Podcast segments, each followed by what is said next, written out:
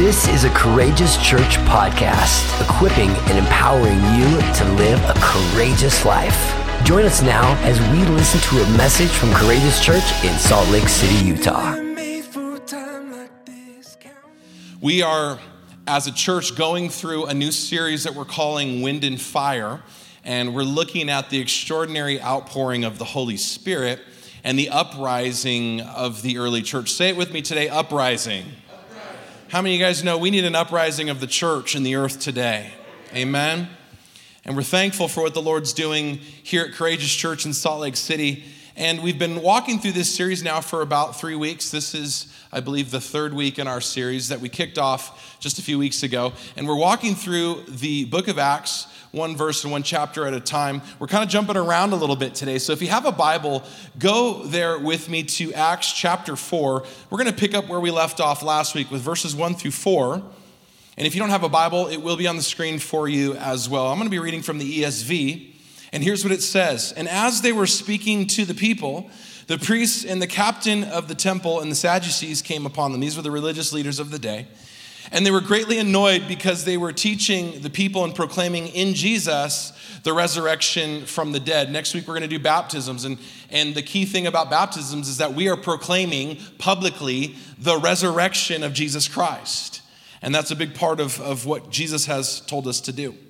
And it says that they were greatly annoyed that the disciples were doing this. They were proclaiming Jesus as the resurrection and the life. In verse 3, it says, And then they arrested them and put them in custody until the next day, for it was already evening. But many of those who had heard the word believed, and the number of the men came to about 5,000. Scholars say that they didn't count the women, so it could be more like 10,000 and they didn't count the children, so it could be more than that if you think about all the, the men, women, and kids that were getting saved. So, in a matter of just a couple days, we've gone from 120 people sitting in an upper room waiting for the promise of God for their life to 3,000 people being added in a day to just a couple days later, about 5,000. Isn't it amazing? The exponential way in which God works in our lives. I want to say this God is committed to the process of multiplication in your life and in my life. If we're willing to submit to it, if we're willing to surrender and yield to what He wants to do through our public confession of faith. And right now, we are living in times where we're seeing people all throughout the world persecuted for their public confession of faith. We see it in Iran, we see it in China, we see it even in Israel, we see it all throughout the world. And so I want to encourage you that as a follower of Jesus, as a courageous follower of Jesus, that you would recognize that God wants to multiply your confession of faith amongst your circle of friends, amongst your family members, amongst those that don't know Jesus yet. And as we'll see here in a moment, God has some specific promises for our life when we do. So, what's going on here? The Holy Spirit's moving, the church is exploding, miracles are breaking out. Uh, a man had just, uh, a couple couple hours earlier been healed. He was sitting at this gate called the Beautiful Gate on the way to the temple. Peter and John walk and he says, Hey, he's begging, can you give me some money? You ever go downtown and you get approached by like a homeless person who's like, Hey, can I have some of that? and, and Peter and John look at each other like, we don't got anything. But what we do have, the power of God, the wind and fire of God, the Holy Spirit of God we gladly give to you. And they lay hands on this man, and the Bible says that he's healed, that his ankles become strong, that he's able to stand up. He starts rejoicing. He runs into the temple before Peter and John and all the disciples, and he starts praising God, and now the religious people are upset. Verse 7 And when they had set Peter and John in their midst, they inquired of them, By what power or, but what, or by what name did you do this? How did you pull this off? Is what they want to know.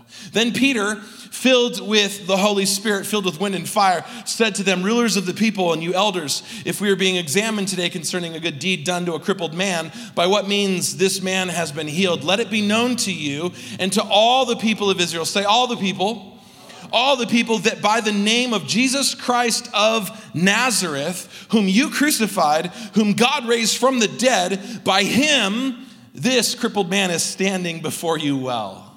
Praise God. Verse 11, Peter continues This Jesus is the stone that was rejected by you, the builders, which has become the what? The cornerstone. And there is salvation in no one else. There is no other name under heaven given among men by which we must be saved. So the disciples have been arrested, but this, this temporary setback is actually a setup for them to declare their confession and their belief in Jesus Christ of Nazareth, the one that God raised from the dead, to all of the elders and all of the influencers and all of the leaders in the temple. And then I want you to watch or notice what happens next, verse 13. Now, when the religious folks saw the boldness, say boldness. They saw the boldness of Peter and John and perceived that they were uneducated, common men. They were astonished. They were amazed at these two guys. And they recognized that they had been with Jesus. As I was reading this chapter this week and just studying and just spending time in the Word of God, Something about this particular verse stopped me in my tracks. And it's these words They recognized that they had been with Jesus. The title of my message today is Being with Jesus.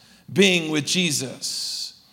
There was something about what the disciples were doing and saying that astonished their critics. There was something that gave them pause. There was something that caused them to notice that, that these men, these ordinary, simple folk, had spent time with Jesus of Nazareth. Have you ever been around somebody that you've recognized has spent time with Jesus? Have you ever been with somebody that you would say, Pastor Jason, they've got a really vibrant relationship with God? I mean, they're just like radiating with the joy and the life and the love of God. You ever been around those kind of people? Earlier in my life, once upon a time ago, I was at a college called Vanguard University of Southern California. It's where, I, where I'm from, it's where I studied. And I had this New Testament professor from Korea. His name was Dr. Kim. And he was one of my most favorite people on the planet to learn from. I literally would enjoy sitting in his classes because he just had such wisdom. That's the word we're talking about with our young people today, right, Kay? He had such wisdom. But he also had this joy, this like smile that when he would smile, you just felt the love of God. You ever been around those kind of people?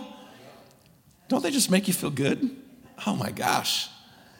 And Dr. Kim had this way of talking about Jesus that was different than a lot of my other professors, who were brilliant, by the way, many of whom contributed to the editing of both the New Living Translation and the NIV.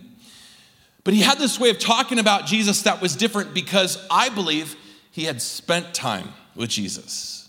He had been in the presence of the Lord, and there was something marked about him. There was something distinguishable about his life that gave me pause, that made me say, wow, this man has been with Jesus. Today, I want to talk to us about what it means to live like that, to spend time being with Jesus. And I want to look at some distinguishing and noticeable marks of doing so. So if you're taking notes today, number one, when you spend time with Jesus, you become saturated with his spirit. You become saturated. Uh, you ever doing the dishes and you notice your sponge gets all full? It's saturated, right? It's full of water and, and perhaps soap or liquid. And no matter how much you squeeze out of it, it just kind of keeps foaming up. And that's kind of the idea that God wants for our lives. I talked about just a couple weeks ago how God wants to move through us, flow through us like a conduit. He wants our lives to be full of His Spirit, overflowing with His Spirit, saturated with His Spirit. And when talking about the Holy Spirit, I made the remark in the very first week, if you were here or not, that the Holy Spirit is often given a lot of different descriptive language all throughout the Bible. If you're familiar with your Old Testament, which I think you should be, I want to encourage you to be, the very first word that we see for the Holy Spirit of God showing up is as this spirit brooding over or hovering over the waters. Let's, let's throw it up there together and look at it. Genesis chapter 1, verse 2. And here's what it says The earth was without form and void, and darkness was over the face of the deep, and the Spirit, the Ruach of God, was hovering over the face of the waters. And so we see this, this term used for the Holy Spirit, the, the wind or the blast of God. But there's another Hebrew word that I want to look at today for the Spirit, and it's the word neshama. And neshama means breath. Say it with me breath. Here's what we see right here, just a couple verses later in Genesis 2 7. Then the Lord God formed the man of dust. He formed him from the ground, and he what? He breathed into his nostrils the breath or the neshama of life. The neshama of life. Interestingly enough, what do we see Jesus do right after the resurrection? John chapter 20, verse 22. And when he had said this, let's throw it up there, Jesus breathed on them. He breathed the Holy Spirit. He said, Receive the Holy Spirit, receive my neshama, my breath of life, receive wind and fire. Let me ask you are you following close enough to Jesus to experience his breath? Are you living in close enough proximity to Jesus to experience the neshama, the, the, the wind or the breath of God on your life? And would people say that about you? You know, um, we all know that person who's got like really bad breath. and word kind of gets out about like who they are, like stay away from so and so work, they've got really bad breath. There's something distinguishing and noticeable about that, right? But I wonder if we as Christians, as Christ followers, as believers, would have people say that about us. There's something on them, it, it smells different. Hopefully, it smells good. Amen. In a similar way, when we're with Jesus, we experience his breath. The disciples, Peter and John in this instance, two of the three closest friends of Jesus, were with Jesus every day. And I imagine that they, they didn't just smell like Jesus, they, they probably started to carry his mannerisms and his tendencies. They probably started to like the things that he liked. Jesus is like, you know what? I really like trout. Just go with me, okay? I was in Montana a couple weeks ago fly fishing. So Jesus is just like, I got a taste for trout. And after about three and a half years, I guarantee you, Peter and John probably did too. Because you start to pick up, you start to become like the people that you hang out with. Husbands and wives, come on. I've been together with this beautiful woman now for 21 years, and we share a lot of the same tendencies now that we did not share years ago. We share tastes for things. Am I lying? When we first met, I hated what? Mushrooms. This woman adores mushrooms for her 40th birthday, we went to Napa Valley and we had this amazing Michelin starred meal. It was incredible. And they brought out these Italian imported black truffle mushroom risotto. And it was insane. Can I tell you, Jason from 20 years ago would not have appreciated such a fine meal. Jason from 20 years ago would not have loved mushrooms. I would have probably gagged at the sight of them. That's how much I detested mushrooms. So I always tell my kids, don't worry, your taste buds are going to change. But a lot of the reasons that I love mushrooms now is because I spend time with her and she loves them. And little by little, that's what our lives with Christ are supposed to look like. The appetites that we once had for the things of the world no longer attract or interest us. But the things that Jesus loves, the things that the presence of God attracts, the things that He wants for our lives are the things we begin to develop a taste for, a appetite for. And as we spend time with Him, we become like Him. What am I talking about today? I'm talking about intimacy. You know, husbands and wives, you understand when you're intimate with your spouse, you know their breath, you know their neshama, because you're close. It's not weird, it's not foreign, it's not unusual. It's real because you're in a real relationship with that person. Don't get all bashful now, folks. Come on, we're all adults in this room. Spending time with Jesus means you become saturated with his spirit, which means people should be able to smell the fragrance of God on our lives. You should be able to notice the neshama when it comes out of our lives as praise. Why? Because praise is the evidence of a life saturated with His Spirit. Praise is the evidence of his breath in our lungs. You guys remember that song? It's your breath in my lungs. So I'll pour out my praise, pour out my praise. It's your breath, it's your neshama that you filled my life with God. So what is it doing? It's erupting out of me as praise. Praise is the evidence of a life filled with the Spirit. And as I said last week, it's not a one and done event, it's an invitation to an ongoing daily relationship with God. Amen?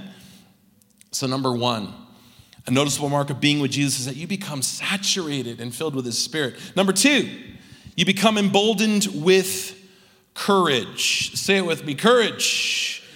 We like that word around here.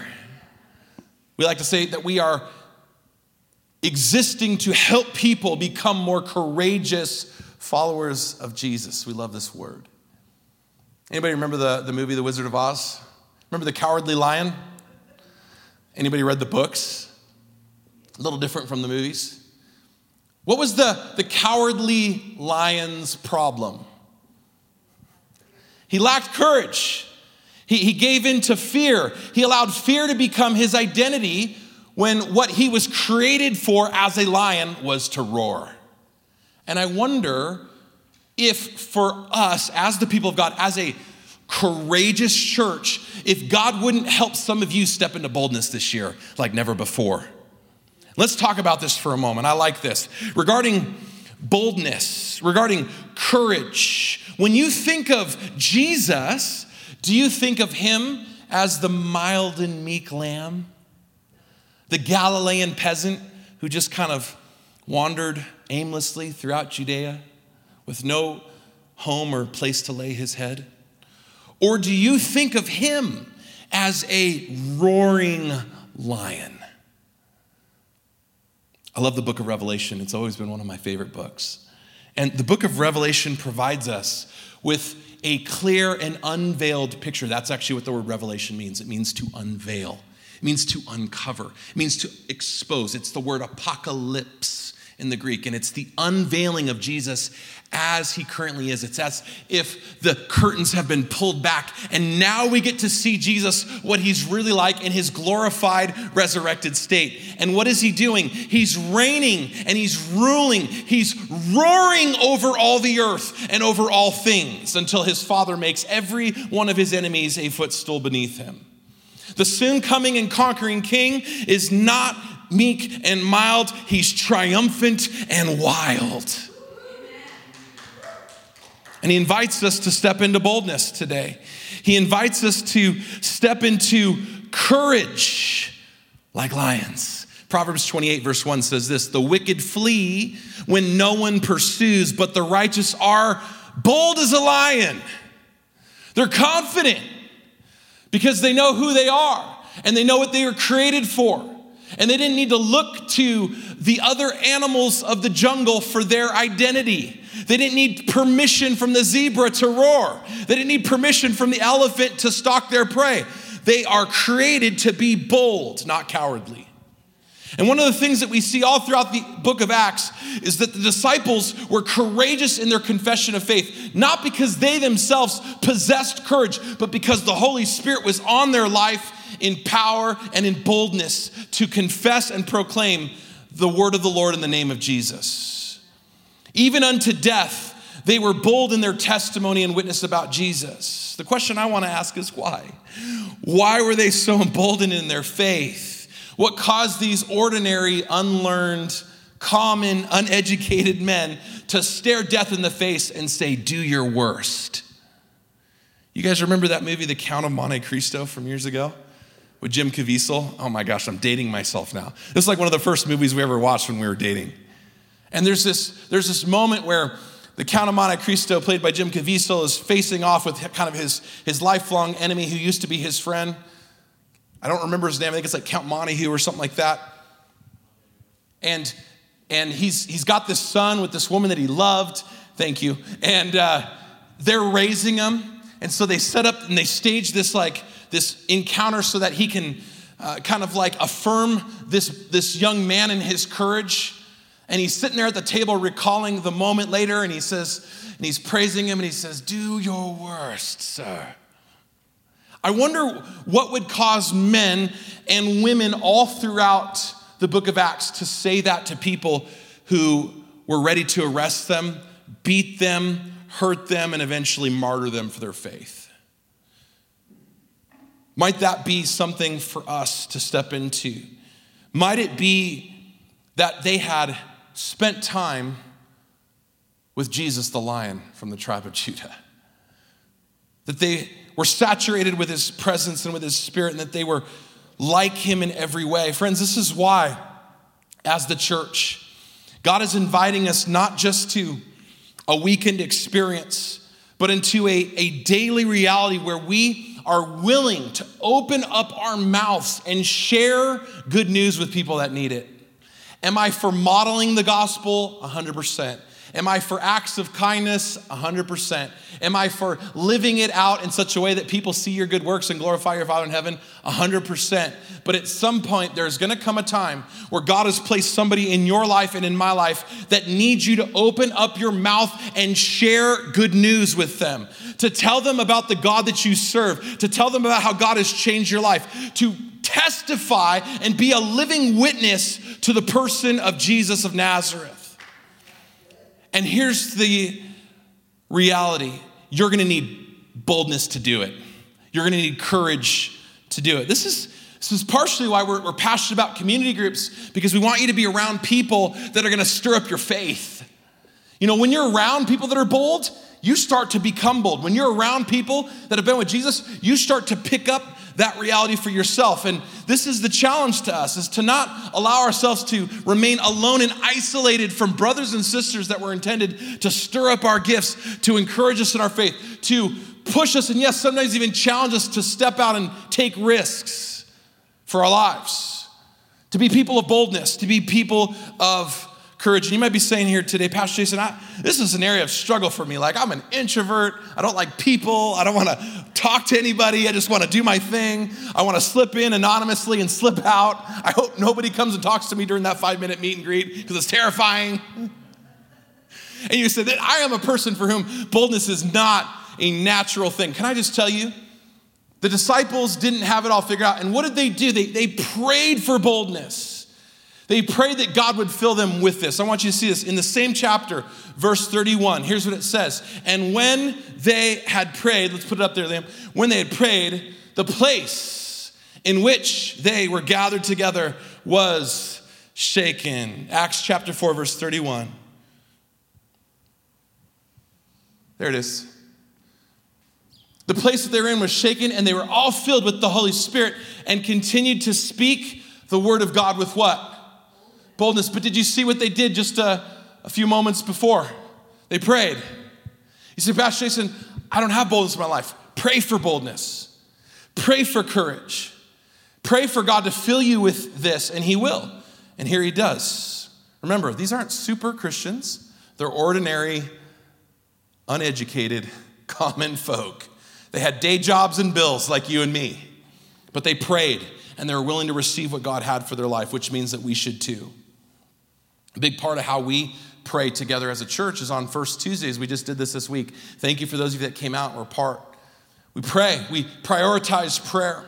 We do it on the first Tuesday of every month.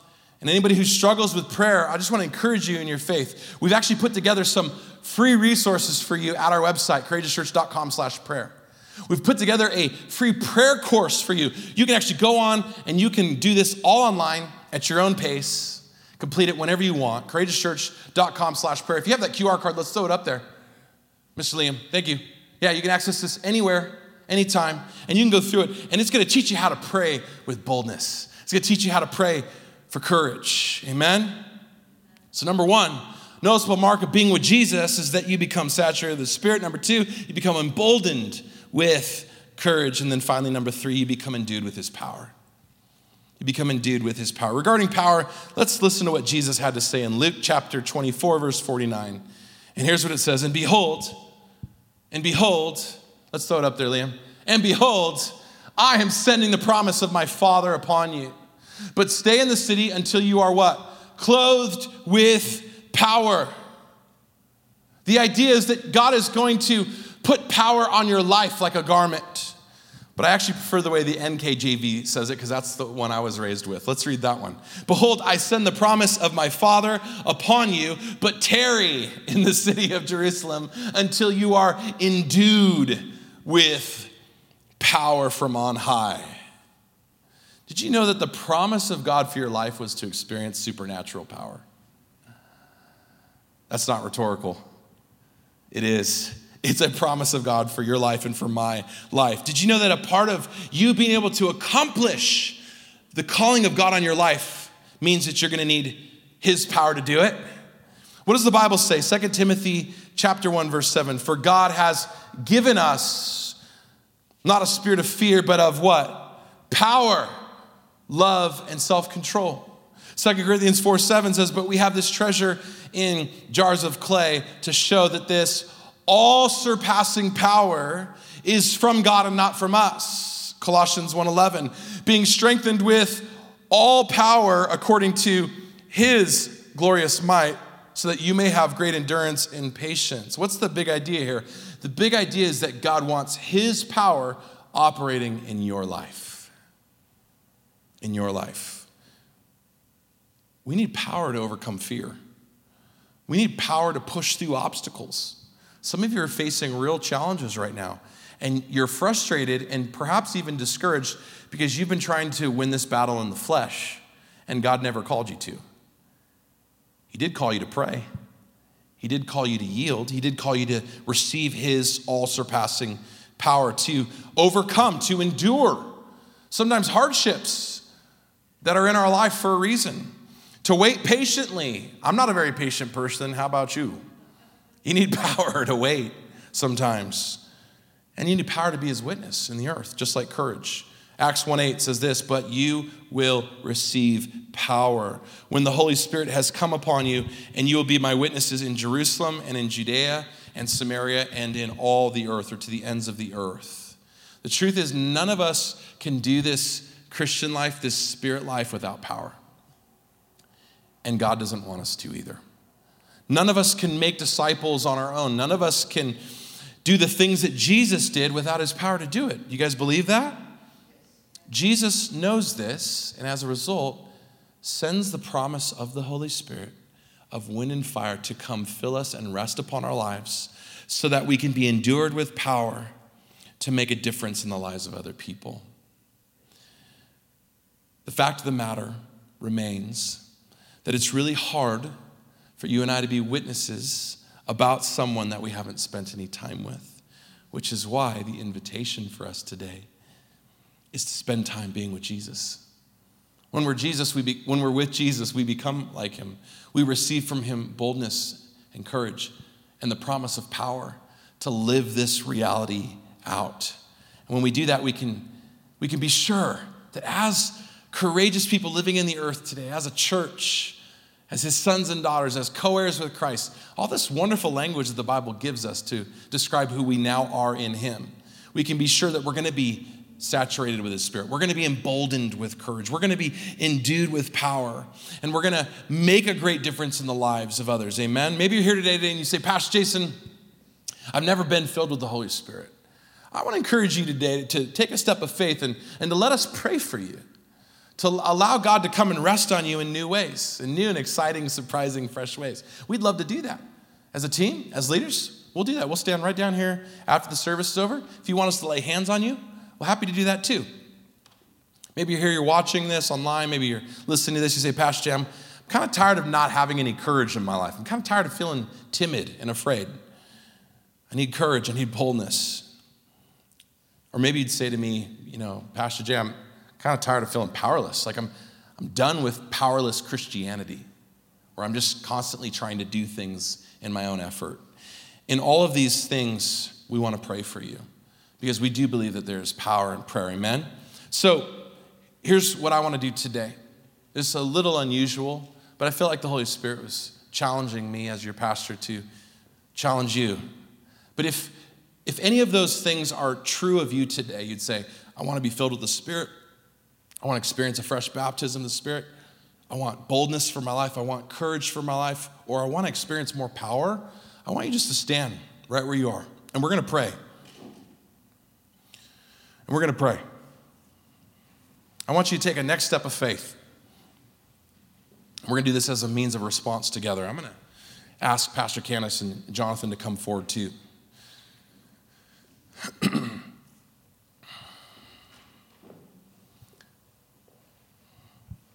without the soundtrack, without the fanfare, the mood music, we're just going to really go to God right now. Is that all right? Can we do that together, church? Father God, I thank you that in these moments, Lord, you are calling us to be a people of faith. That in all things that you've challenged us to do and become, it requires, Lord, a movement of faith, a next step. And for those that just stood, I just want to commend them. I want to applaud their faith today to say, God, I, I want that. I want to be filled with your Holy Spirit. I want to be baptized afresh. I want to experience wind and fire. I want to experience boldness and courage. I want to experience power to live this life the way that you've created me to. Not empty, but filled. Not broken, but healed. Not fearful, but courageous. And so, Lord, in these moments, we ask for your Holy Spirit to come. To come in power, yes. To, to come in, in demonstration, yes. But but more importantly, God, to, to, to do what only you can do in the unseen. So, to that heart today that's saying, Jesus, I want to follow you and I want you to fill me, would you fill them right now? In the mighty name of Jesus. And to that heart that's saying, I'm tired of being afraid, I want boldness, I want courage. Would you fill them with boldness? and courage, God. And for those, Lord God, that are tired of feeling powerless, that need power, God, we need your power. Would you fill them with power today? In the mighty name of Jesus, we all pray. If you believe that and you receive that today, can you say amen with us as a church? Thank you for listening today. If you were blessed and you want to be a part of what God is doing through Courageous Church, including ways that you can give, visit us online at courageouschurch.com.